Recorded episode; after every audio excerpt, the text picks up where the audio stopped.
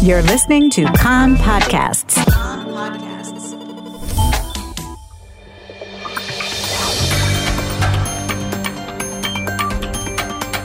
You are listening to the English language news of Kan, the Israeli Public Broadcasting Corporation.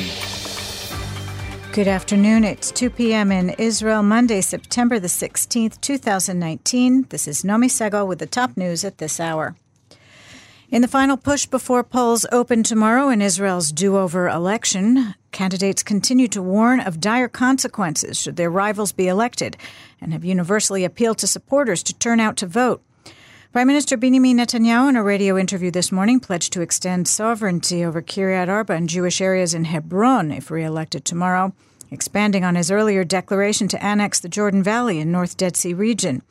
He also warned right-wing voters against casting ballots for any party in the bloc other than the Likud, warning that it would lead to a left-wing government, in his words, led by blue and white with the support of the Arabs. Blue and White Party leader Benny Gantz, meanwhile, rejected Likud assertions that he is a political and diplomatic novice. He expressed concern that Likud activists could try to disrupt orderly voting with violence and said that Netanyahu has intimated he may not accept the election outcome if he loses. Gantz also appealed to the president to only give the mandate to form a government to someone who commits to return it if he is unsuccessful at doing so, in order to avoid elections a third time. The health ministry says that some 270 polling stations will be set up in hospitals and inpatient facilities tomorrow. 56 polling stations will be placed in prisons. A Kan reporter says that in the April Knesset elections, eligible voter participation in prisons was 70 percent. Foreign Minister and Intelligence Affairs Minister Yisrael Katz of the Likud has denied as completely false a report in Haaretz that Prime Minister Netanyahu last week aborted plans for an unusual military move that could have led to war after the Attorney General informed him that by law he was required to convene the Security Cabinet for any such decision. Katz said that everyone knows the Prime Minister is a determined leader and knows that there is no such thing that the Prime Minister wants and was prevented from doing. According to the Haaretz report, Netanyahu pressed for a vigorous response during security consultations after last week's incident in which Islamic Jihad fired a rocket toward Ashdod, where the prime minister was addressing a Likud gathering. The Iron Dome system intercepted the rocket. When the siren alert sounded, Netanyahu heeded the protocol of Shin Bet security and left the stage for a safe space. He was subsequently hounded by political rivals for his behavior, which they called a national humiliation. According to the Haaretz report, the head of the Shin Bet, as well as the IDF chief of staff, expressed reservations regarding an extensive military response to the rocket fire. The Palestinian Authority is convening its weekly government meeting in the Jordan Valley today, this in the wake of the Prime Minister's pledge, if re elected, to extend Israeli sovereignty over the region and the North Dead Sea immediately after tomorrow's national vote. The Palestinian government ministers in Ramallah were instructed to gather in the village of Pasail near the settlement Petzael.